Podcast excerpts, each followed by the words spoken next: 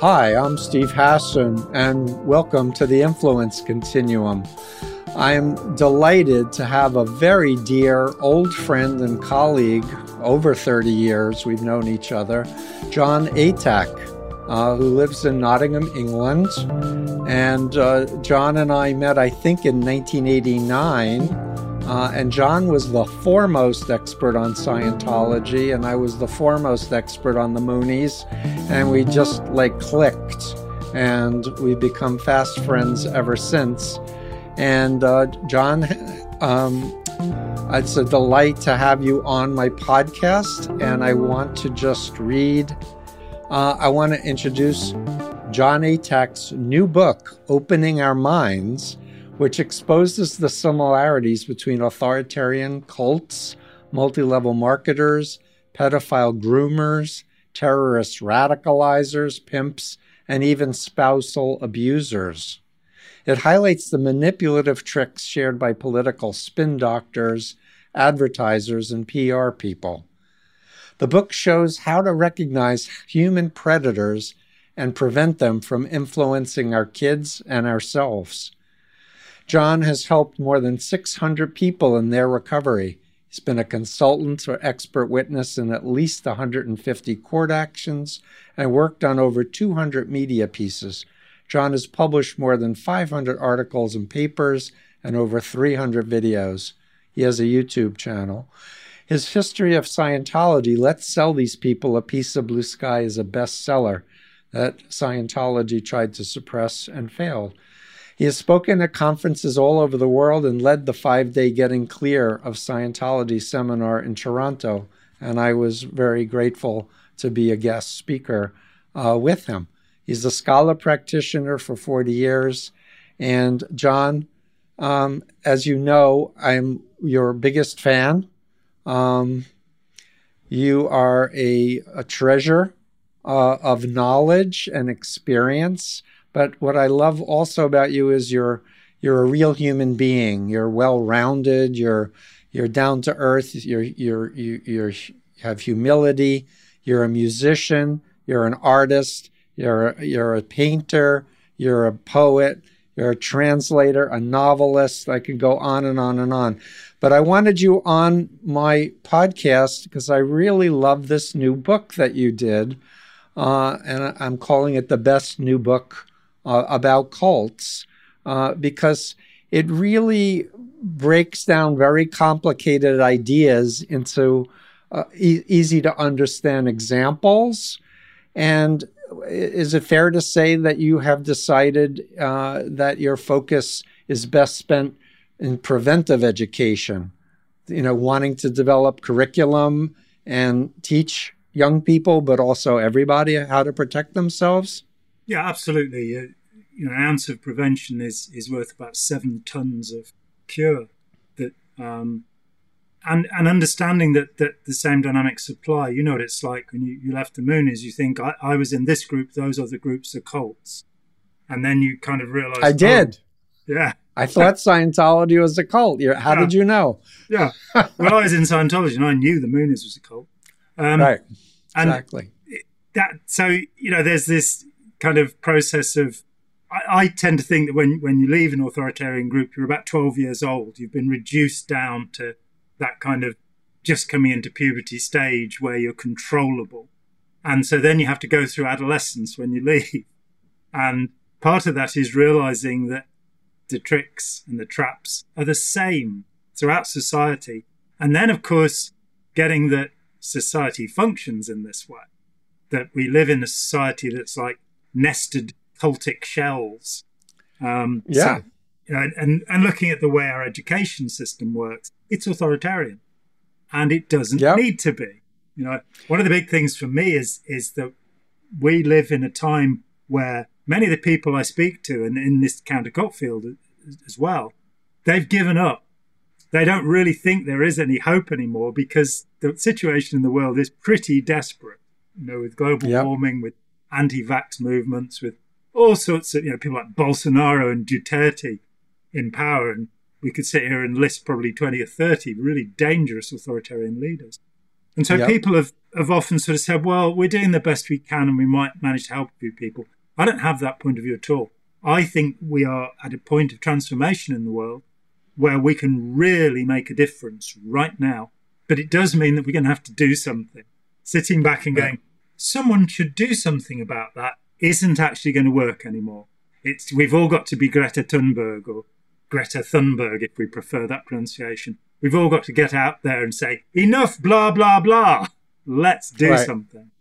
So, right. And, and, and so I share your visionary, uh, aspirational uh, desire to take our body of knowledge and experience. You're in your sixties, I'm in my sixties, mm-hmm. and to transmit it in a, in a way and have a platform where powerful influencers who are going, what do we do?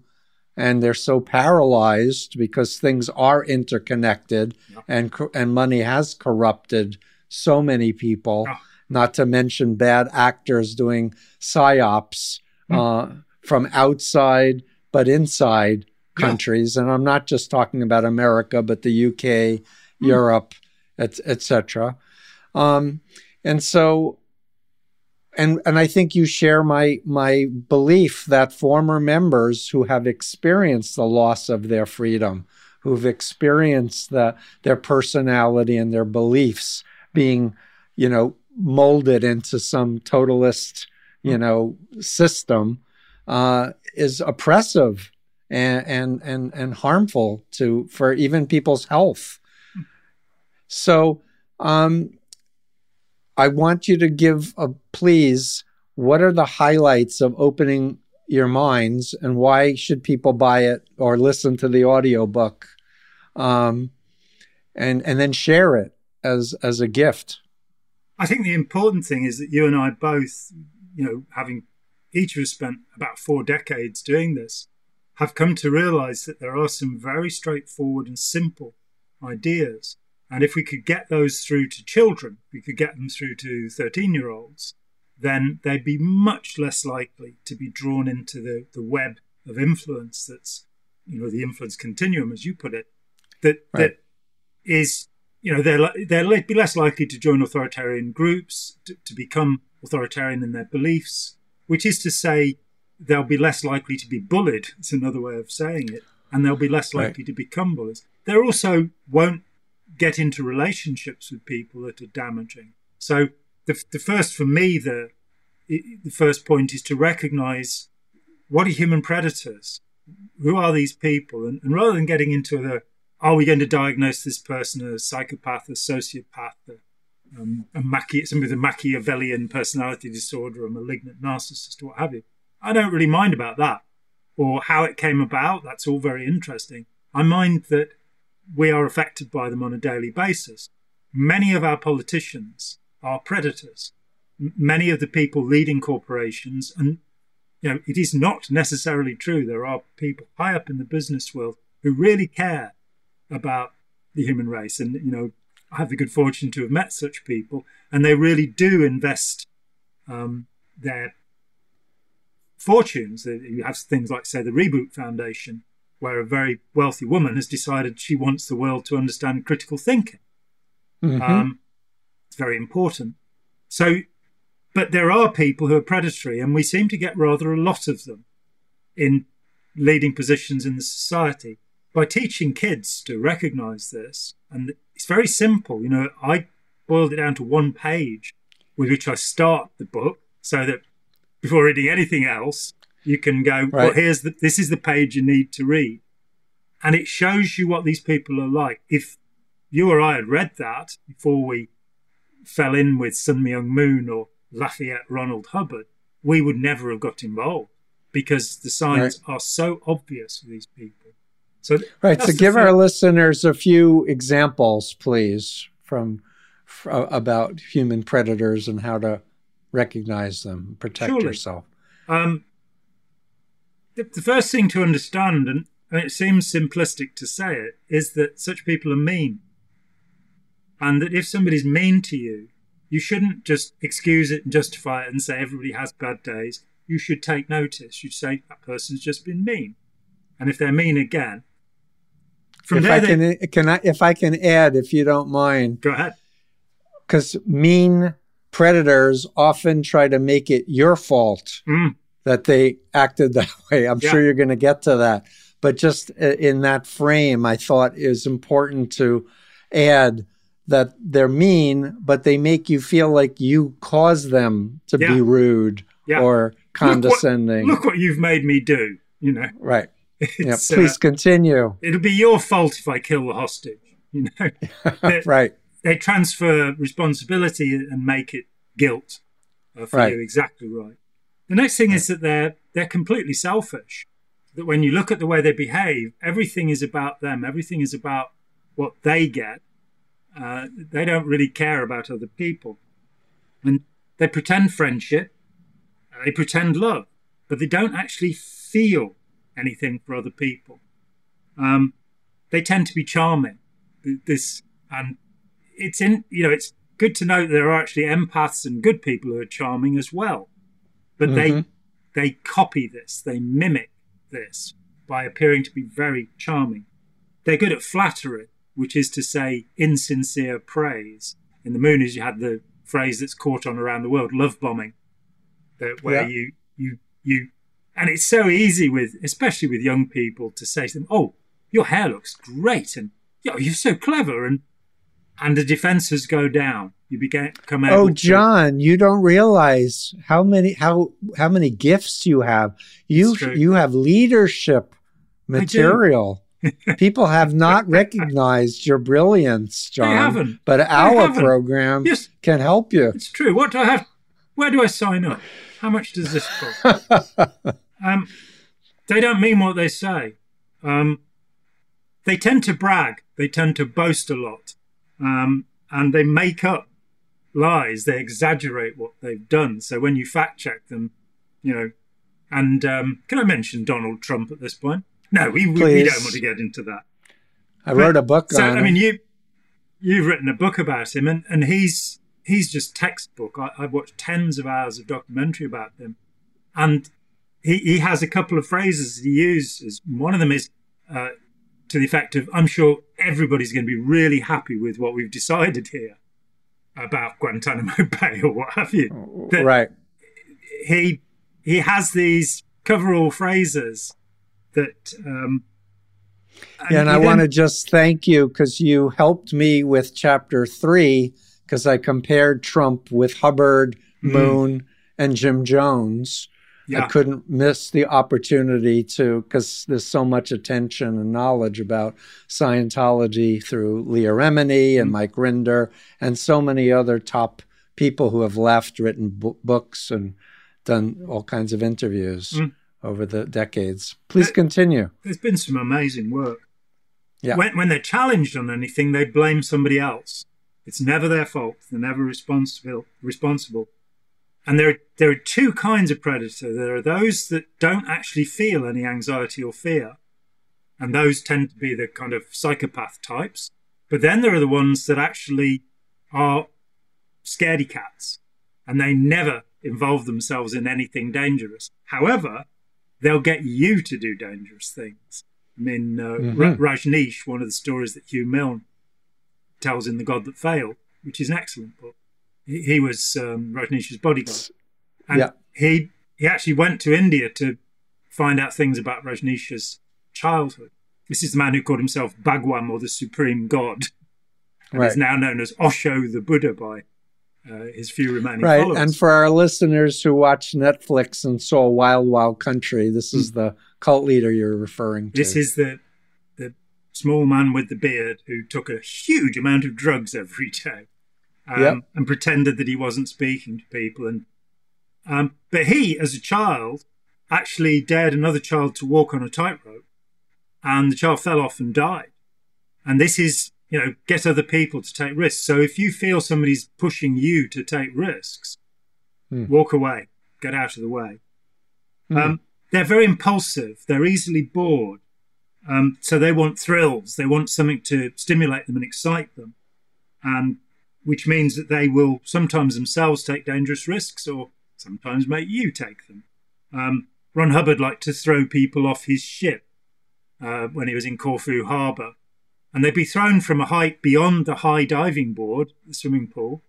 Uh, they'd yeah. have their ankles tied together and they'd be blindfolded, and he'd throw them into the water, you know, which was his way of having fun. Um, they tend to be bullies, and they tend to have explosive tempers. This is this is a real giveaway that, so if, you know, you go on a date with somebody and they're, they're all sweet and nice to you, and then the waiter, there's a smudge on the glass, and they'll scream at the waiter, and then they're nice and sweet to you again. Watch out. The explosive right. temper is not a good thing. They're cunning. They're manipulative. Um, they enjoy humiliating people. Um, they like putting people down, making them squirm. And they weaken the people around them with insults. Um, so this is a way of gaining power. They'll gaslight people. They'll triangulate, where they'll tell one person nasty things about another person. Um, they don't like it if anybody else has any kind of power um, or is praised in any way. They'll, they'll react to that. Um, so for them... Because well, they com- think they're the center of the universe, so they want all the praise coming to them. Absolutely, right? And particularly right. with the narcissistic types, without that adulation, they crumple. Um, when Trump came to believe that a million people were going to go and see him talk, and it was actually um, K-pop fans who booked fake tickets, there's a there was video of him as he arrived back at the White House from Air Force One, and it's the only time I've ever seen it. On camera, he is usually looks ebullient. He'd undone his tie, and he was walking along sulking. You know, he what's called a collapsed narcissist. Yeah. Um, th- th- for them, life is a competition. It, you know, Ron Hubbard said life's a game. It isn't. And it, it, right. it really isn't. It's serious, and it's not about winning or, or losing, but for them, it's all about winning and being right. They lie easily. They think nothing of breaking promises. They don't have a conscience. They don't feel remorse or guilt. And they boast about how much they've hurt people. I mean, I remember we, we went to, a, you were giving a workshop in in London, in Hendon. We did a press conference together in two thousand fourteen. Right. And there was this guy there, and he was boasting, and he was saying that he'd gone for a job interview and he'd been treated really badly. And then two years later, the guy who was interviewing him turned up trying to get a job at his firm.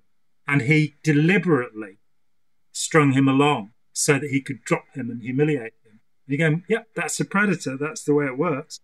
They're parasites. Mm. They, they they do as little as possible. They live off others. They won't volunteer to help. They won't do anything. Um, they're control freaks. They micro-control everything around them, and they stop others from taking control. Um They force petty rules on people. They, they will, you know, uh, and, and this can happen with anybody. I remember there's a wonderful documentary called "Time Is All You've Got" about the clarinet player Artie Shaw, who was a brilliant man, I think. But one of his ex seven ex-wives said that if you didn't fold the toilet tissue the right way, you were told off. And they'll. I'm not suggesting that he was a predator. I don't think he was. I think he probably just had a little. little bit of Asperger's going on or something, yeah. liked his toilet tissue folding properly. Um, but it's a characteristic to, to make rules that you can't actually keep. Mm-hmm. And finally, they boast about tricking other people, and they boast about breaking the law. So uh, we we actually have a poster on my, my website that you can download and put on your refrigerator. What is shop. What is the U R L of your website? Uh, we'll put it in the links. I, I, I haven't... I, I think it's probably Opening Our Minds, but I couldn't be sure okay. at the moment. Okay. But that's a summary but, of, of those points, and the so, book expands upon that. Yeah, it's brilliant, and it's wonderful. And if you were listening and you go, that describes my ex-husband, or that describes my boss, mm-hmm. um, what what is your advice to people if they're starting to, uh, this is a, this is a, a, a portrait of someone that I know who I have an involvement with. Now what? Reduce your involvement. Um, Run away would be what I would say. Get yeah. away. Create yeah. an exit strategy. Find support. Yeah. Get, get away from the person and, and whatever control they have over your life. Now, it can be, it does happen that, that um, there are different kinds of predators. So at the one end of the scale, you have the criminal psychopath there doesn't seem to be anything we can do about criminal psychopaths other than lock them up and stop them yep. from hurting other people. That's sad. You know, hopefully we will yep. find out some, some way of dealing with them. It also appears that they are born that way, that they have uh, a deficit in the paralimbic system, the connection between the impulsive old brain and the thinking brain is weakened, and they're born that way. And so, yep. I mean, one of the Kent Keel, who, who did more than five hundred fMRI scans on imprisoned psychopaths, he mm. had one guy who said to him, if you'd looked at it, if he'd looked at you the way he looked at me, you'd have killed him. And it's that what looked at me that way, I'd have killed him. That that's the way they think. Um, mm-hmm. But at the other end, right. you have narcissists who, you know, there might be some hope for people with a narcissistic personality disorder. So you have to make a decision about whether somebody is a predator because that's just the way it is, or if there is something you can do to help them. But if you do want to try and help them, find an ally outside of the relationship. Find somebody who knows about this and can yeah. help you. Don't think you can take this on without understanding. Yeah, knowledge is power. Yeah. That's, you know, and um, may I ask how long you were involved with Scientology? Uh, for nine years. Uh-huh. And you went up to O T five, one of the upper level? Yeah, there were, at that time, there were twenty-seven levels in Hubbard's Bridge to Total Freedom. And I did twenty-five of them. There's been one added since. Um, yeah. But I was, my situation was really unusual because I was never embedded. I was never uh, immersed. Um, I was a true believer. I believed in it all, but I lived on the outside. I was never a living. You were a public Scientologist. I was what's called a public Scientologist. So you didn't sign on for the billionaire uh, contracts luckily, like Sea Org members were made no. to sign? Yeah. Yeah. I mean, originally that, that contract was a joke. It was put to Hubbard as a joke, and he went, yes. You know, you sign up for a thousand million years. I mean, luckily, yeah. it's not the U K billion, which is a million million. You know, it would be much. But yeah. Um, but yeah, but I, I want to just comment. I asked you how long you were involved and how I, high up you got, because I want to state, you know, as you've heard me say before, you're one of the smartest people I've ever met in my life. One of the most well-read, one of the best memories, uh, and just uh, able to integrate information. But you bought into the lie. There Absolutely. was hypno hypnosis and a whole social, uh, so systematic social influence process. But you did realize at a certain point, I'm not doing this anymore. Yeah, and for me, it, it was strange because I, I think I was able to stand up and speak out because I wasn't humiliated and abused. There's a rule in Scientology that you have to handle celebrities with kid gloves. And Scientology has its own... Luckily for me, its own definition of celebrity. If you are a writer, an artist, a musician, and I'm all three, mm-hmm. then you are a celebrity. The fact that I wasn't, mm-hmm. I was only barely scraping a living didn't matter. So I was treated in a different way. And I walked away and I, I didn't feel, you know, that I'd been abused in any way.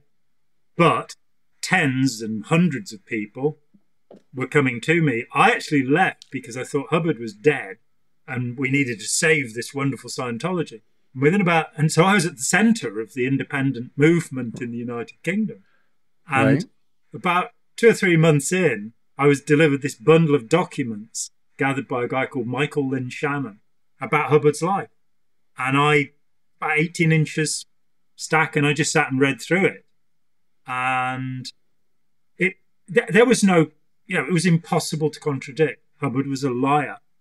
And for me, he said honesty is sanity. The road to truth, which he said Scientology was, must be trod with true steps. And I went, well, if the man laying down the track is a liar, then the track is not trustworthy. What shocked me was that almost nobody I spoke to saw that.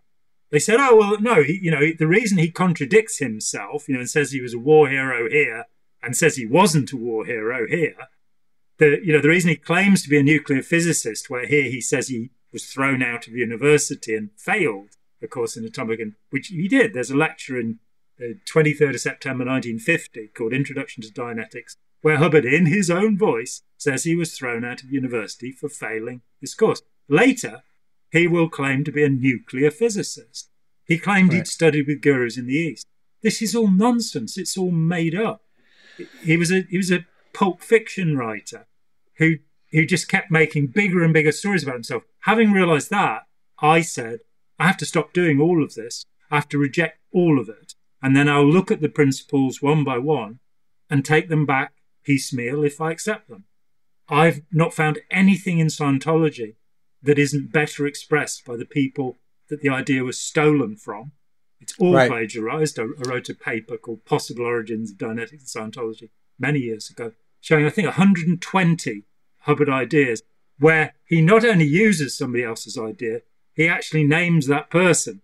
So he was aware of where he'd stolen these ideas from. Yeah. But like none, of, none of it is useful. Mm-hmm. Sorry, like? Like Korzybski. Korzybski. Well, you know, language. The the, no, the, the notion of words. That Korzybski yeah. says um, the word is not the thing itself. He says the map is not the territory. Most of his ideas, though, came directly from Aleister Crowley, the famous sex magician. Uh, Crowley, in fact, wrote to one of his subordinates who was performing sex magic ceremonies with Hubbard. They were masturbating together, these two men.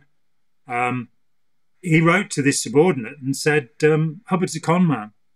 And the subordinate, Jack Parsons, the inventor of solid rocket fuel at Jet Propulsion Laboratories, actually gave all of his money, thirty-five thousand dollars in nineteen forty-six, to Hubbard to set up a business uh, buying and selling yachts, and then sued Hubbard to try and get his money back, having realized mm-hmm. that Aleister Crowley was actually correct. So right. Yeah, and uh, we're going to move on from Scientology in a minute, but my understanding is you've kind of, you are the archivist in your mind of everything, every major book that's been written, whether it's uh, Lawrence Wright or Janet Reitman, they all took your material that you had researched and written about. Am I overstating it, or is that pretty well, accurate? Stephen Kent, the um, head of History of Religion and Sociology at uh, Alberta University, said that my work is the foundation for all modern scholarship in Scientolo- on Scientology. Yeah. And, um, you know, I, there were fourteen books written before mine.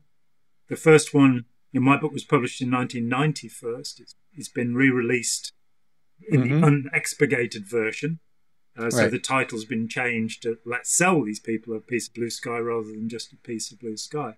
But the first book was written in nineteen fifty-one by a doctor who'd worked for three months with Hubbard on the formulation of Dianetics. It's called A Doctor's Report on Dianetics.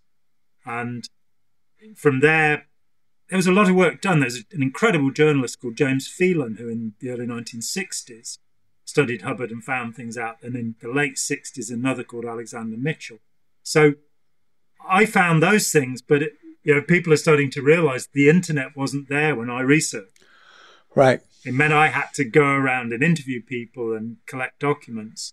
So if you look to Janet Reitman's Inside Scientology, which was a bestseller, the first seven chapters, when you look to the reference notes, she says largely based upon Piece of Blue Sky or Russell Miller's Barefaced Messiah.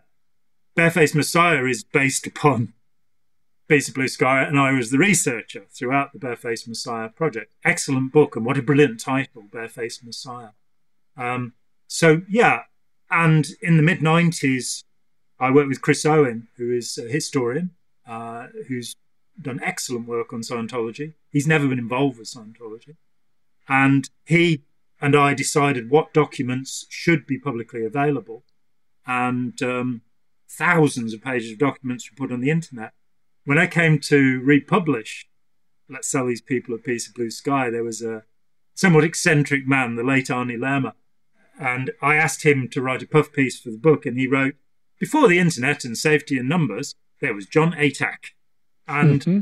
that's probably... Yeah, in, and in they harassed you, they fair-gamed you. sixteen years, solid. Horrible. Yeah. And uh, Mike Rinder, who is head of OSA, uh, was on the dishing out of the abuse that was heaped on you as a the whistleblower that you are. Yeah, and, but, and we're now I, great friends. Yeah, so. it's uh, it just shows that people, and I think he was in forty-six years, can leave. You know, once once the bubble pops and you realize I'm trusting a liar, I'm trusting a predator. Why? I'm I'm valuable. Like, I have a life. I don't need to be someone else's slave. I don't need to be labor trafficked.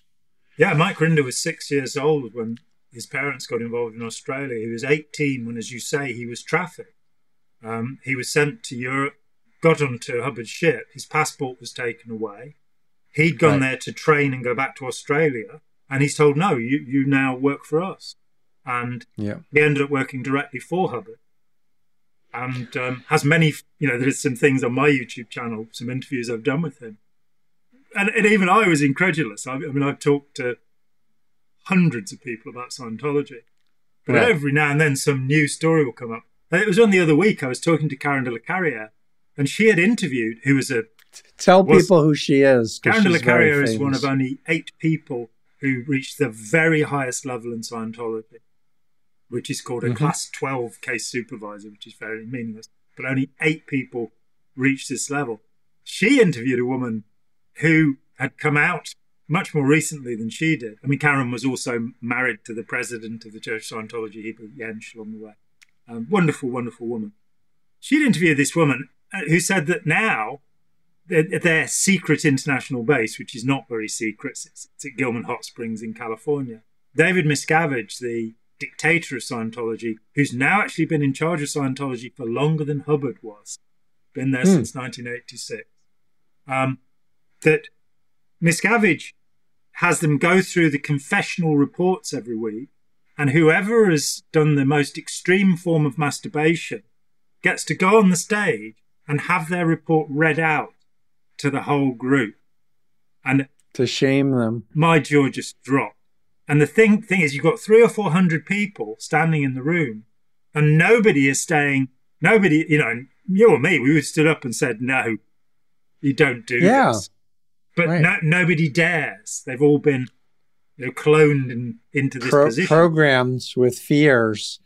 So, yeah. Jon, we can talk for hours, but I'd like to just kind of hit on some key um, topics that mm. you and I have talked about. You've done YouTubes on, um, just to show the breadth of, of your knowledge, but also to get people curious and interested Uh, uh, in learning more. So you introduced me to Yuval Laor's uh, and, and his theory about awe and fervor. Mm. Can I ask you to share why you, and I am now a convert, believing this is really a missing, very critical piece to understanding my B I T E model, for example, of mind control with mm. the E of, of emotional control. Say, say some words about Yuval and his theory, please. Yeah, well, I mean, I introduced him to you about ten minutes after I met him because he was up at Toronto. Um, right.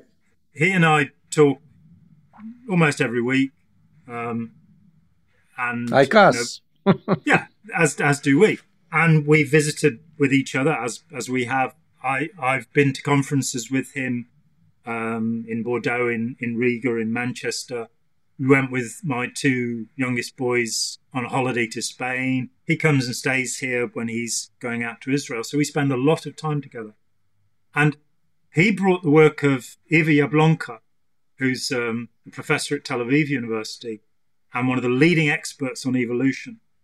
And what she's saying, and I think it is generally accepted now, that the idea of, you know, there's just natural selection and sexual selection where, you know, the partners you choose will determine how people look, that beyond that, there's also epigenetics, which are behaviours which can influence genes. Genes are not read-only. You can write on them, contrary yep. to what Richard Dawkins says. But there's yep. also the fascinating um, idea of symbolic evolution, uh, cultural transmission. And cultural transmission is, you can see it in animals. So, for example, if you look at lions in different parts of Africa, in some prides of lions, the females do all the hunting. In others, the males hunt. And that's a cultural transmission that's passed on from generation to generation yep. that actually affects our genes. With human beings, we have language, and language becomes because we then have writing, we have a memory. And so our evolution, for me, this was exciting because it, it was almost a kind of spiritual thing to realize that, that it is actually important what every person does, that we're mm-hmm. all part of this changing web of humanity, and we can all influence the future for humanity. And at the moment, the kind of selfish short-termism, which our politicians are like, how do I get voted back in, being the main idea, because then I'll do good things, that that, that stupid idea that we must look to the future and our behaviour, and that includes our feelings, you know, the way mm-hmm. we behave. So it had always seemed to me that you've covered the ground very well with, with the bike model, but it seemed that that emotional part was was not fully refined. I talked to, and, and you talked about people getting a peak experience in a group, getting high, getting euphoric, and therefore entering into states where their critical thinking is impaired. And it doesn't mm-hmm. matter how clever you are. You know, right. I'd, I'd read Plato by the, long before I arrived at Scientology at the age of nineteen. I'd read the Crito, the Phaedo, the Symposium, the Last Dialogue of Socrates. I knew about Socratic reasoning. And I then used it to believe in Scientology. So mm-hmm. not to evaluate Scientology. Yeah. And it, the important thing is the emotional connection we make, where we, um, we de- develop what William James called feelings of knowing, that these certainties about this is the right person, you know, this person is a hero, this person is wonderful. Mm-hmm. And belief transforms. I, I had an example of it, which I always use. I was about seventeen and a A street evangelist came up to me and we talked two hours because, you know what I'm like, Steve, I'm very gregarious. And um, the end of two hours, he literally backed away from me. It was like I was going to jump on his back, and I wasn't being unpleasant. I was just saying, have you thought about it this way? Or what? Because I just happened to have reread the Gospels and I'm fascinated by the teaching of Jesus, but I didn't really believe in the God that the Christian church was trying to persuade me to believe in. And as he backed away, he said, I don't understand the Bible, but I know it's all true. Those are the feelings of knowing. And Yuval has shown that because we will accept um, something that is inexplicable that occurs, something that seems miraculous. And, you know, we both talk about the work of Derren Brown, who has shown again and again how the easy stage, it is. Uh, the stage entertainer who does... Uh... you know, N L P, manipulation, hypnotic suggestion, et cetera. Go on. I mean, in, interesting, he's never studied N L P. He's just understood, mm-hmm. and, and as you know, you said, Erickson and right. uh, Bateson are behind anything that's come out through N L P. But he's understood how you can distract somebody and make them think that something's impossible. So he, right. you know, he did a show where he did Russian roulette, spinning a bullet in a chamber, and didn't blow his head off, you know, because yep. he actually was in complete control. He he got people, uh, business people, to hold up a security wagon with a gun, which in this country yeah. it was even more unusual. Well, a lot more unusual in the U S. Right. He showed how you can get people to believe something. Um, there's even a show, there's a wonderful show called Messiah, where he um, he, he he he talks with a room full of atheists. They've only come there. I saw that, yeah. And he gets them all believing in God without really saying anything, because he's able to subtly move that belief. So Yuval talks about awe and the way that you develop awe in a person, that sense of transcendence, and how that can then be transmuted into fervor. And yeah. you can apply his model, and he has low and high fervor people. He shows, you know, that that this yeah, we're gonna we're gonna move on from Yuval, because his theory. We, I think we've interviewed him for three hours at a time, and it's so rich. But the critical thing is, on, we're, on my time, we, we, it's a natural thing to look up to celeb- celebrities that you admire, mm-hmm. and kind of like imbue an emotional state and status. You know, oh, I'm going to be near Paul McCartney or whatever. I just watched the uh, the, the Beatles back, documentary. Yeah, yeah. But the, the the the that's how I felt towards Moon. Like people mm. were like, oh, he's greater than Jesus. He's the most amazing. You know, and the the guy farted. and smelled bad and didn't clean his ears. Like, I was a leader and I got to experience those things. That didn't break through my awe of him because yeah, I, I mean, was Hubbard so... Hubbard had rotting teeth and smelled awful. And he had a great yes. big lump, a cyst on his head, but people still come away going, oh, but he was so wonderful. You know, he was charismatic. Right. But understanding how emotional states influence us profoundly, we may th- rationalize later and justify through a, a, the experience of why we're joining a, a destructive cult or whatever. But it, it, it hacks our system, our personalities, our minds. Yeah, we, we use the full weight of our intelligence to buttress our stupidity. When you look at the founders of science, look at, say, Isaac Newton, who's considered by many to be perhaps the most significant of all scientists. He actually right. spent more time performing alchemy than physics, and his physics was all done as a young man. He spent right. more time trying to find the code in the Bible that would show him the dimensions of Solomon's temple, which would be the proportions of the universe. And you go, that's science? I mean, that's not my idea. And you can go through one person after another where we have this belief that they're really rational and calm and calculating and find they aren't. Galileo, um, he had two children, two daughters. He put them both into a convent. Yet he's meant to be the man that was against religion. And his argument with the Pope had nothing to do with whether the sun, you know, whether the earth goes around the sun. It was because he'd made a fool of the Pope, calling him buffo or fool in a book he'd written. Mm-hmm. So this kind of fantasy that there is calm reason on one side and emotion on the other, we don't actually as human beings separate those things. And once we have feelings of knowing, once we think that something's true, we will use our intelligence to believe that thing. So critical thinking, which we should all develop, we also need critical emoting. We need to yes. be aware of our emotions.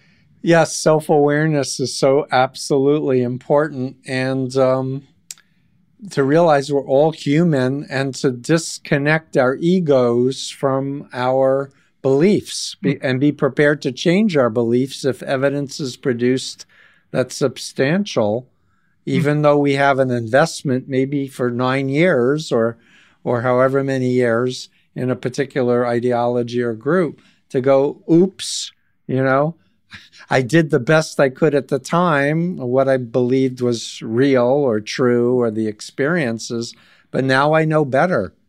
And once you, once your eyes open and you go, because I had a similar thing in my waking up, realizing that Moon was a liar.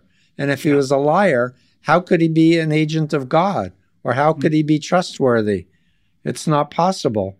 So, like, for me, that was where I was like, wait a minute, I've been putting him on a pedestal, thinking he's the greatest man on earth who knows everything, and he's going to lead us to this paradise on earth. And once I allowed that negative thought in my consciousness, it was like a house of cards just going plop, plop, plop, plop, plop in my mind. It was all based on the presupposition. He, he knew something great, and he mm. didn't.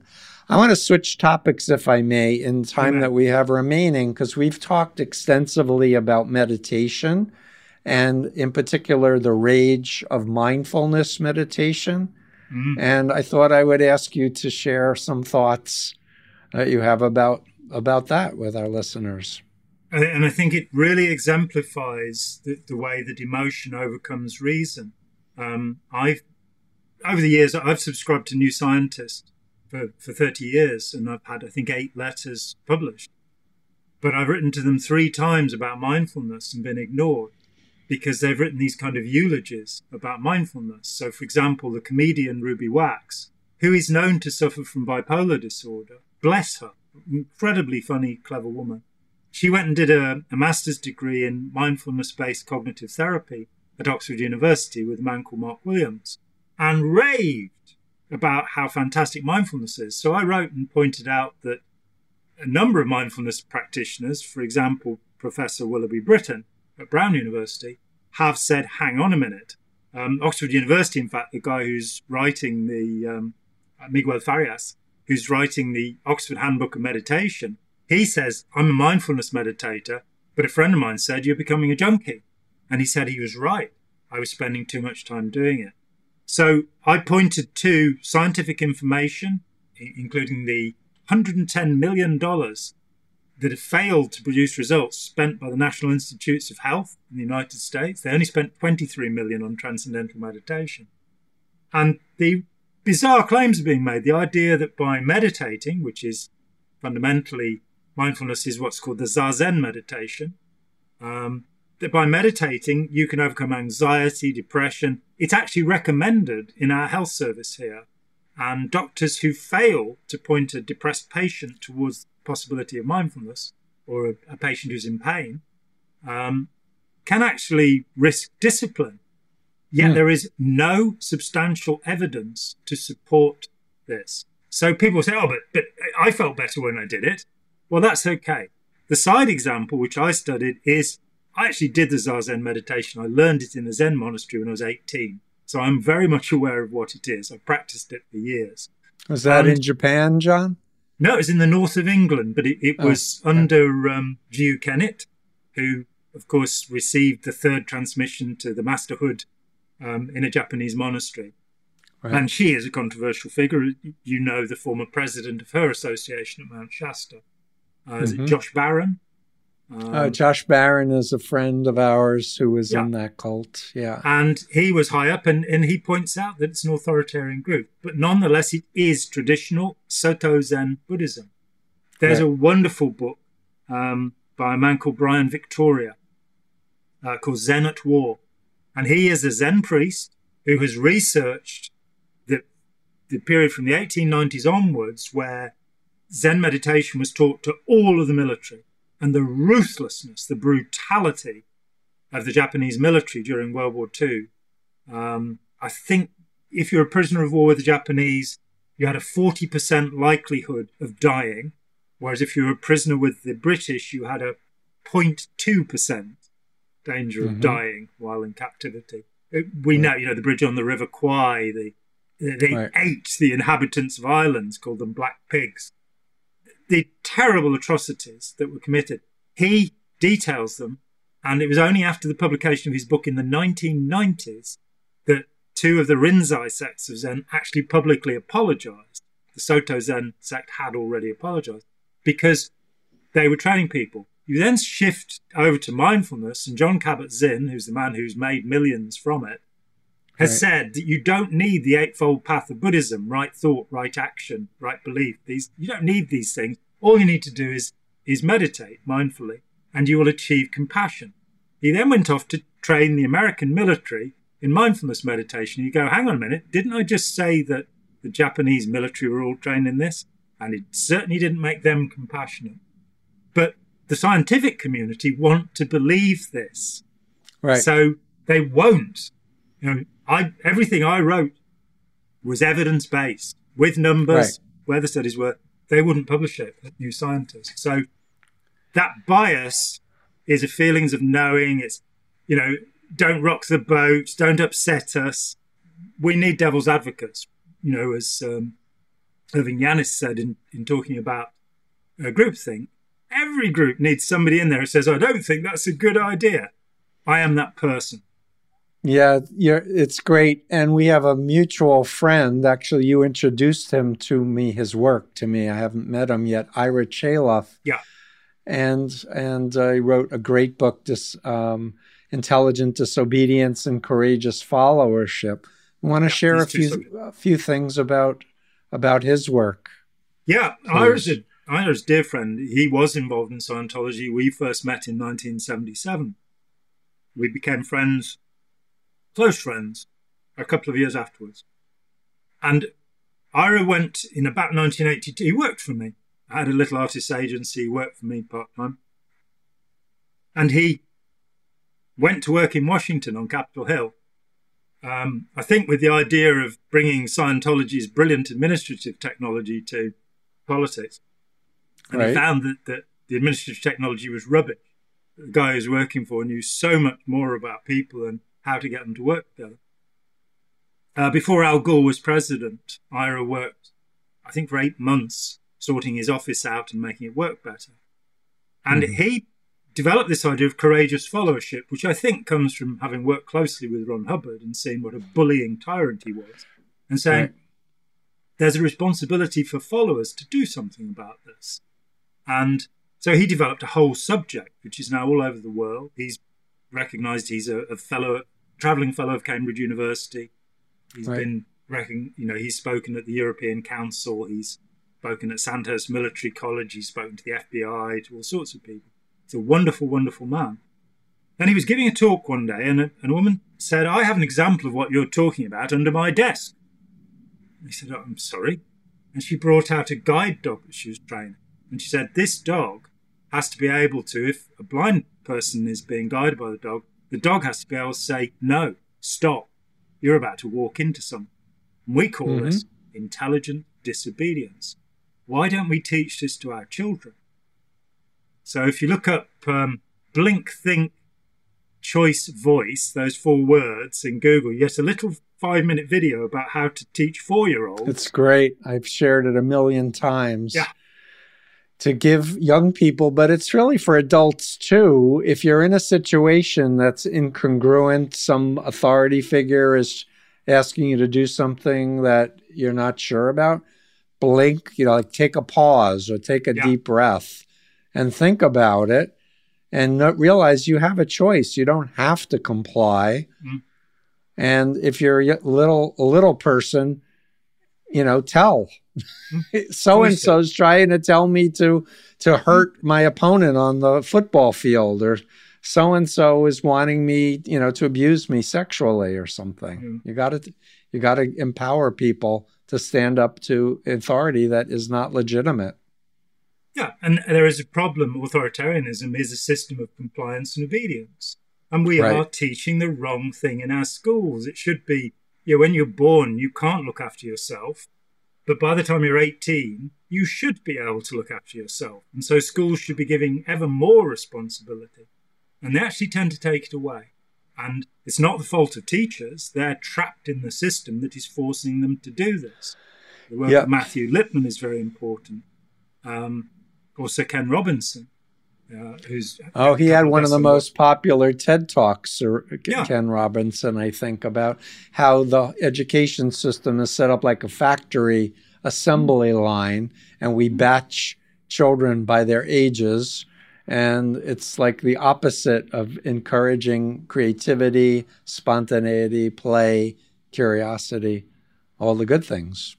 Yeah, it, it, it's appalling. And you see, this is why I'm so hopeful for the future, because um, you know, my current work is to develop curricula for schools um, mm-hmm. to, so that kids will recognize human predators, so that they'll understand the techniques of seduction and recruitment that are used, and so that they'll be able to tell facts from fiction, you know, see if something is fake news or not. Um, right. And they're, these are not actually that complicated. The fake news one, for example, there are only seven points that that you need to have to understand this. And if all kids are shown this, and we can just make that slight move so that a small percentage of kids go, hang on a minute, I don't think we should be doing that.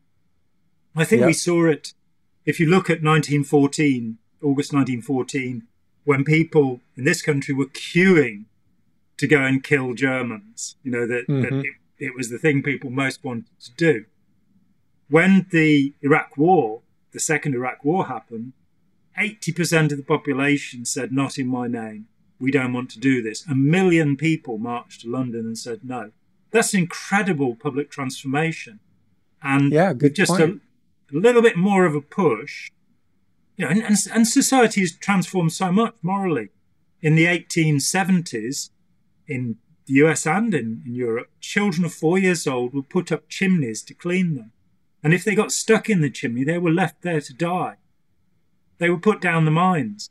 Yeah. Thankfully, our justice system has got better. It needs to get a lot better still, because there's still a lot of corruption. There's still a, a lot of authoritarianism in our system.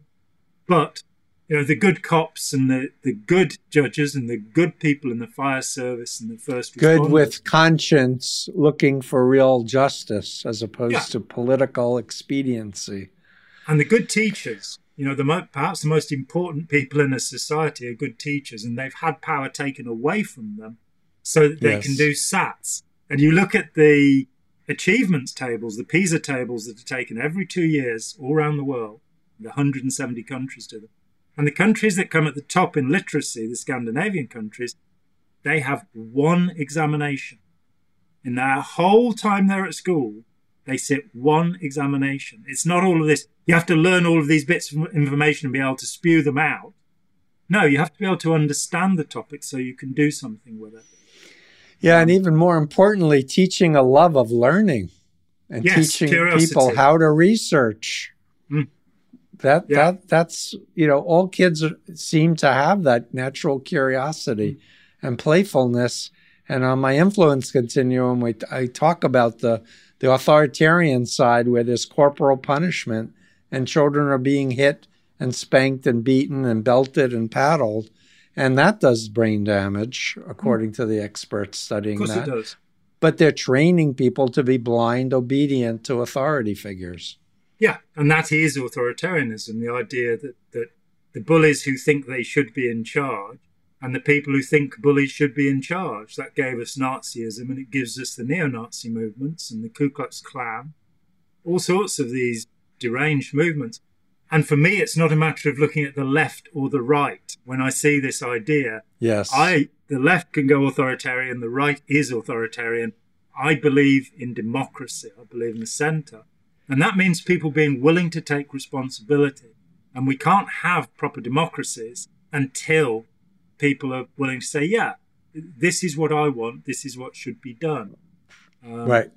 Virtual Taiwan has given us an example of that, which was to yes. say, you know, well, if they had a division over the electric scooters and they so they put it to the people to talk about it, created right. a and, and actually came to a solution that if right. you wore a crash helmet and you drove at a certain speed and these laws, and they looked for a supermajority, two-thirds of the people agreeing before saying, we'll make this law. And it was a way of showing that you can democratically make laws rather than these incredible arbitrary ways that, that you know, we, we belong in in the nineteenth century, most of them, things like the electoral college system in the U S. I mean, what a ridiculously undemocratic system, you know, that a political party can control a state. Right. It, it made sense in seventeen seventy-three, maybe, but it doesn't make much sense anymore. Yeah, unfortunately, we're, we're struck in our moment in America with the undo, potential undoing of counting everybody's vote fairly and squarely and going with who wins. Uh, and this this uh, this coup that's been uh, brewing for really decades uh, is in full form right now. And, uh, you know, I'm, I'm in for the duration to do what I can to yeah. shed a light, share an experience, try to explain the concepts. And I'm delighted to know that, you know, you are there, you're on the other side of the ocean, but that we have, you know, um, uh, really talented, intelligent, experienced people who are prepared to teach, but we have been largely stigmatized, minimized, ignored. Uh, your, your, your example with, uh, with the Scientist magazine Um, is another example, you know, just a, an example of your comments don't fit in the cubbyhole that we think, you know, is what people want to read about or what the, what the common notion is.